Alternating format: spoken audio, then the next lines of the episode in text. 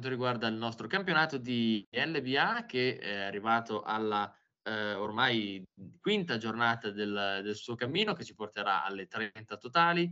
Eh, giornata che ci ha detto diverse cose, diversi spunti da cui ripartire quest'oggi, che come dico sempre, fortunatamente non sono solo a commentare le gesta dei nostri eh, beniamini del nostro campionato, ma come c'è ancora di nuovo, eh, sempre di più, Matteo Eroldi. Ciao Matteo. Buongiorno a tutti.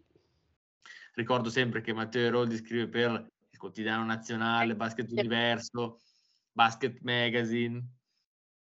Giusto? Basket Universo per cui ieri mi sono occupato di Fortitudo, ieri ho dato spazio al cuore. Ecco, esatto, perché dovete sapere che... Va bene, insomma, dai. Dovete sapere che Matteo è, è di Bologna, sponda, però Fortitudo, che mi ha detto a delle camere spente che Fortitudo non ne sta sbagliando una, a, a contrario della mia Varese, ma sì, lo dice la classifica, 6 su 6, con Kaya che tu elogiavi e che conosci abbastanza bene a Varese. Esatto, che insomma a noi uno come lui ci servirebbe come il pane in questo momento. Però, eh, esatto, per non uscire dal, insomma, dal, discorso, io prima di cominciare a parlare del, appunto, della chiacchierata che ci aspetta, vi ricordo di seguirci eh, qui su YouTube, se lo state facendo, di continuare a farlo, mettendo un bel iscriviti qua sotto e, e attivare la campanella e di ascoltare il nostro podcast su Spotify e tutte le piattaforme di podcasting a cui trovate sempre i link qua in basso in descrizione su YouTube. Trovate tutti i link Audible, Google Podcast, Apple Podcast, Spotify, insomma, eh, di tutto e di più potete trovare qua sotto in descrizione e sui nostri canali di podcasting.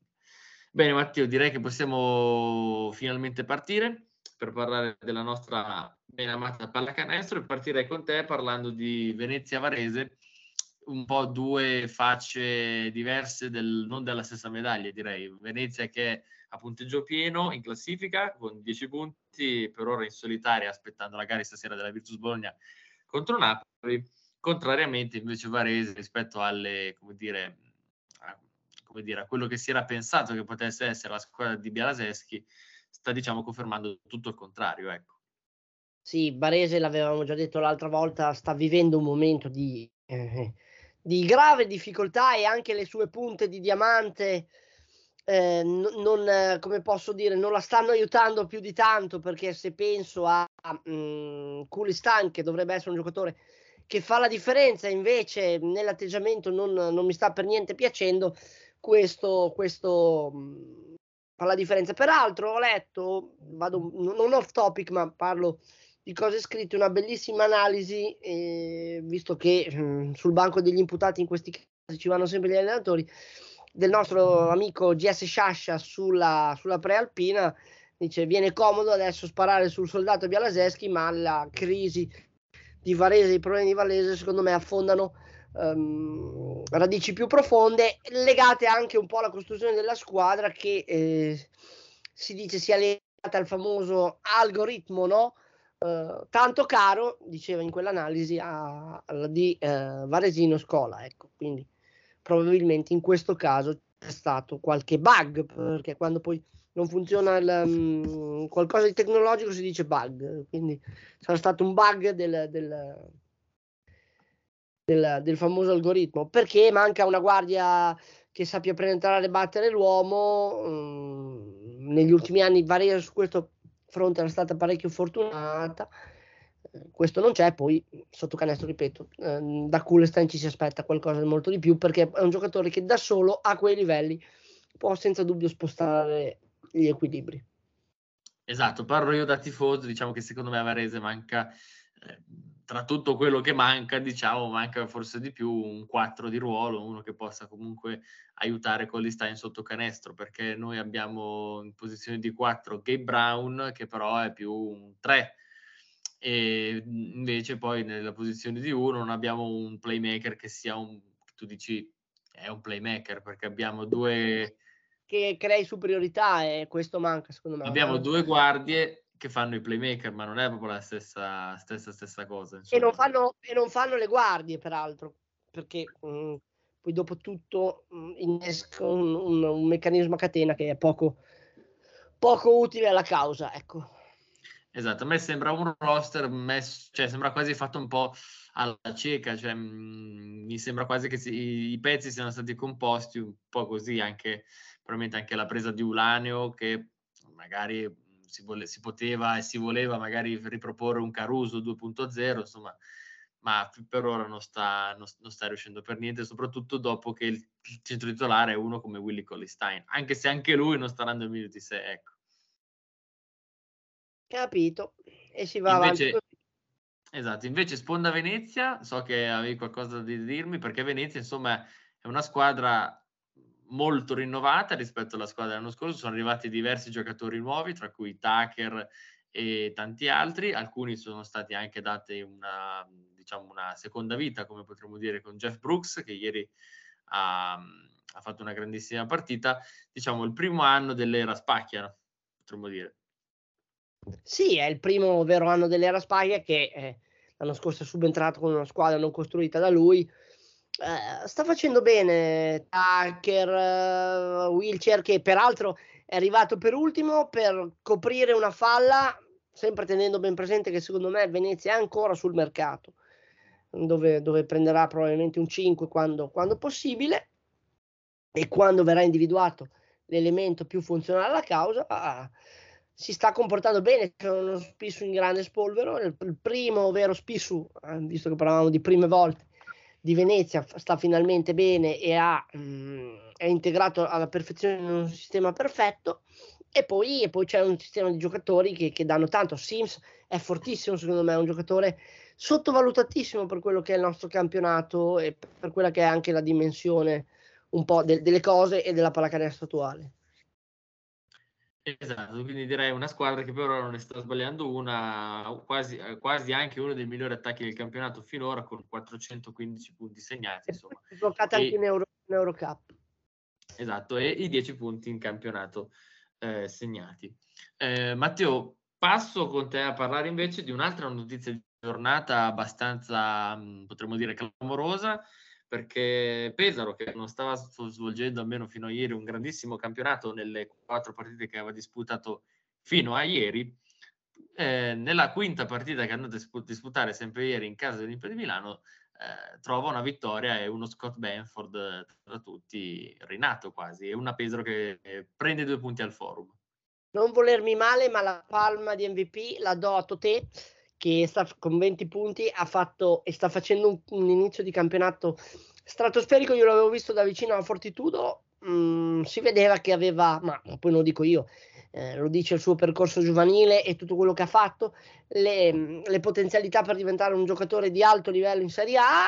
Forse ha trovato finalmente la sua giusta dimensione quest'anno e per poter esplodere. Benford lo conoscevamo, dovevamo solo eh, trovare il modo di fugare i dubbi eh, riguardo alle, alle, ai, su, ai, suoi recenti problemi fisici che aveva avuto in passato, anche gravi, perché si era operato, se non sbaglio, al ginocchio, quindi eh, ho ritrovato un Bamford che eh, sta bene, eh, le qualità poi sono intatte e sono lì sotto gli occhi di tutti. Di là c'è una Milano che invece la quadratura del cerchio non sembra ancora minimamente essere riuscita a trovarla. Eh, purtroppo io, sentendo anche le dichiarazioni di Messina, eh, non riesco a giustificare una squadra che ha il potenziale come Milano in base alle semplici assenze che, eh, che ha uh, per turnover. Ecco, Milano è una squadra che con la seconda squadra con la Virtus no, ma con l'85% delle squadre in Serie A deve vincere senza neanche troppi patemi. Poi è vero che tra il dire e il fare c'è sempre di mezzo il mare, però questo è, mh, mm, il potenziale che a Milano è devastante. E, questo, e questi passaggi a vuoto, tra l'altro compreso, non è neanche l'ultimo negli ultimi anni, non è, eh, non è il primo, scusate, negli ultimi anni. Faccio fatica a giustificarli. Eh, le dichiarazioni di Messina... Mh, mm, non, non, non, mi sono piaciute particolarmente, ecco.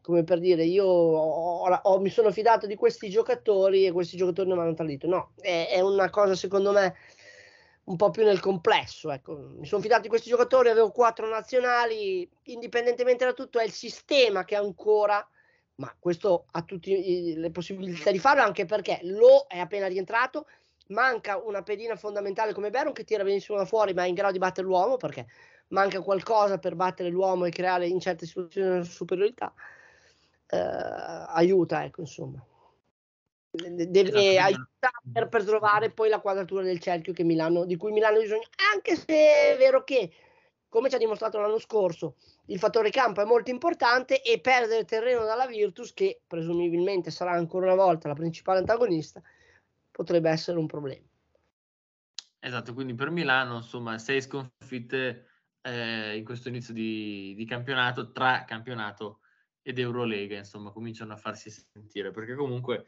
anche se la squadra è andata in campo senza diciamo appunto per turnover ehm, con delle assenze ricordiamoci che aveva sempre in campo comunque Nicola Mirotic che non è uno che passa di qua per caso.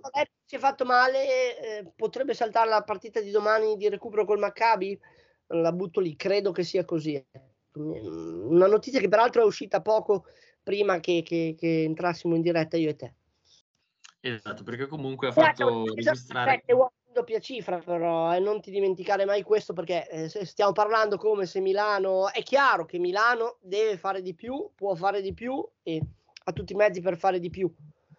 Eh, ribadisco che certe dichiarazioni post partita mi hanno lasciato un po' perplesso, no? non mi sono piaciute, forse ho usato un termine sbagliato, però eh, di là c'è stato una Pesaro che ha fatto una partita estremamente gagliarda, ripeto, sette uomini in doppia cifra, un Tottè come forse non si era mai visto in Serie A, Benford che sta facendo vedere le sue qualità, Quincy Ford 10 punti e 13 rimbalzi, perché poi anche lui, McCallum doppia doppia anche lui, insomma, sopra le righe anche la prestazione di Pesaro, che fa ben sperare i tifosi biancorossi che invece si presentavano appuntamento un po' delusi dalle ultime uscite.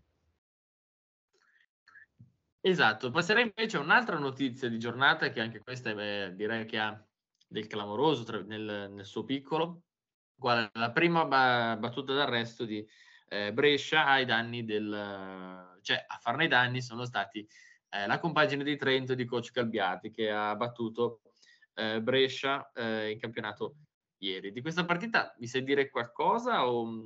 Sì, sì, sì, beh, colpaccio di Trento che veniva dal primo successo in Eurocup con il canestro allo scadere di eh, Queen Ellis, che è un giocatore che a me fa impazzire, e, e Trento si è ripetuta con un solidissimo Grazzulis, eh, Alviti ancora una volta ha fatto gli straordinari dall'arco, è stato molto preciso 3 su 6, Uh, prova corale eh, molto molto molto importante 55 punti nei due quarti centrali è un po' lì che si è scavato il solco.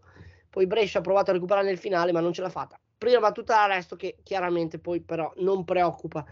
Per Brescia invece fa bene a Trento che aveva bisogno anche in campionato di riprendere un po' quota dopo l'ottimo inizio e qualche passaggio un po' così ecco.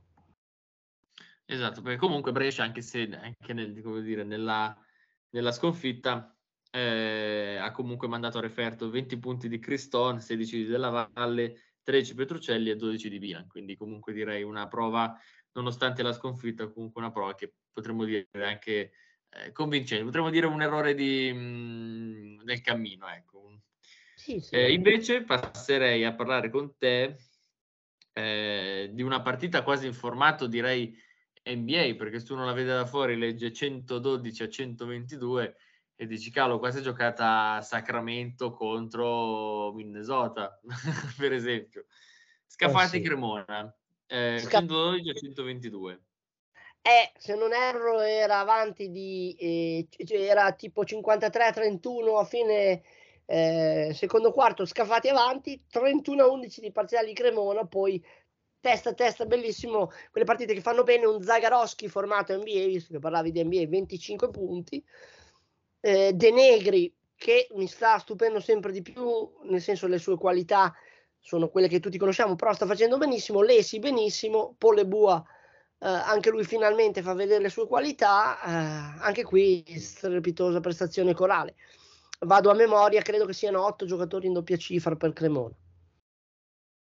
Esattamente, Davide, Davide, ho le mani attesa, Scafati eh, in attesa del vero Strelniak, ieri ha giocato 23 minuti, un colpo secondo me interessantissimo per il livello, mm, si morde un po' le mani, mm, in attesa però di vedere il, il vero Strelniak. Esatto, esattamente. Passiamo ora alla eh, partita eh, che ha visto protagonista eh, beh, Sassari eh, che perde, di, cioè, direi anche abbastanza, fa un bel tonfo in casa ai danni di, no, a farne danni sono sempre quelli di eh, Tortona per 94 a 74. Eh, direi la prima volta di Chris Dow da eh, avversario fondamentalmente che ha e firmato ben 15 punti è da protagonista da, da, grande protagonista Tortona sta sempre di più prendendo quota e eh, trovando la quadratura che invece come abbiamo detto manca a Milano ma secondo me anche lì arriverà quando rientreranno tutti gli infortunati in primis Billy Baron eh, ma ehm, Tortona non, non, mi stupisce, Ramondino ha perfettamente la situazione in mano, la squadra è talentuosa, è più lunga e profonda, potrà far bene anche in Champions League dove è all'esordio assoluto nella storia del club. Ehm, e quindi Tortona va avanti nel suo percorso di crescita che è costante, magari può sembrare lenta a volte ma è costante. Sassari è molto altalenante in questo inizio di stagione eh, però questa vittoria non va, non va affatto sminuita, 27 a 12 di parziale nel secondo quarto, 31 a 19 addirittura nel terzo, Tortona che va offensivamente parlando una prestazione importante e concede solo 74 punti a Sassari in casa, insomma è qualcosa di importante, in casa di Sassari, intendevo, Palasera di Mini. Esatto, invece ci spostiamo un po' più verso destra a livello geografico italiano eh, la, l'Epic Casa Brindisi continua a far fatica in campionato. Eh, perde anche contro, potremmo dire, una sorta di piccolo scontro diretto, visto che erano molto vicini a in classifica. Eh, perde per 72 a 78 eh, contro Pistoia. Pistoia che ha, come dire, la grande prestazione di Moore da ben 30 punti, 5 assist e un rimbalzo. Sì, sì, Pis- eh, Brindisi sembra essere in una crisi senza fine. Onore della cronaca va detto che si attende ancora l'esordio in panchina di Dragan Sakota che eh, potrà prendere in mano la situazione, una situazione fatta anche di carenze secondo me un po' strutturali a livello di squadra che però potrebbero anche essere aggiustate nel corso del tempo con il mercato sempre aperto e sappiamo che questo può succedere. Pistoia, squillo importante perché Pistoia deve, deve lottare così a questo punto come Brindisi, anche se magari all'inizio non si pensava potesse succedere questo, visti eh, lo scintillio de- degli ultimi anni, magari ultimissimi un po' più faticati, ma più faticosi, ma eh, se guardiamo l'ultimo decennio, Brindisi è stata protagonista abbastanza in Serie A, eh, invece Pistola deve lottare, ieri ha lottato, ha lottato bene, ha giocato una partita di sostanza e, e mh, mm, posso dirti che, che, può lasciare ben sperare, mh, mm, Mur 30 punti, eh, è da qui che bisogna partire. Vanardo eh, 17, quindi eh, si va. Pisto- ehm, Brindisi che è in una crisi che mi ricorda molto quella di, di ehm, Treviso che condivide con, con, la compagine ehm, con la compagine salentina lo zero in classifica. Sono le ultime due rimaste a zero in classifica.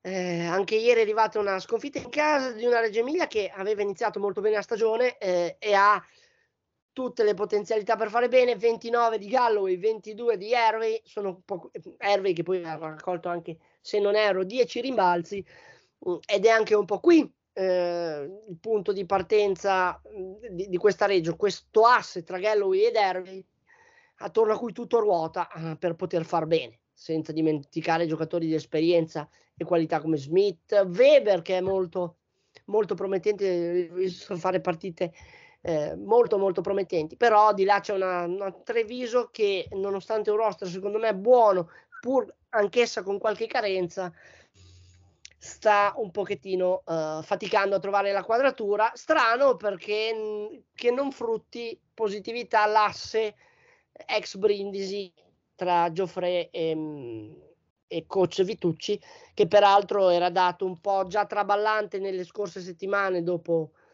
eh, dopo gli ultimi risultati. Bisognerà vedere se poi arriverà un clamoroso esonero nelle prossime settimane.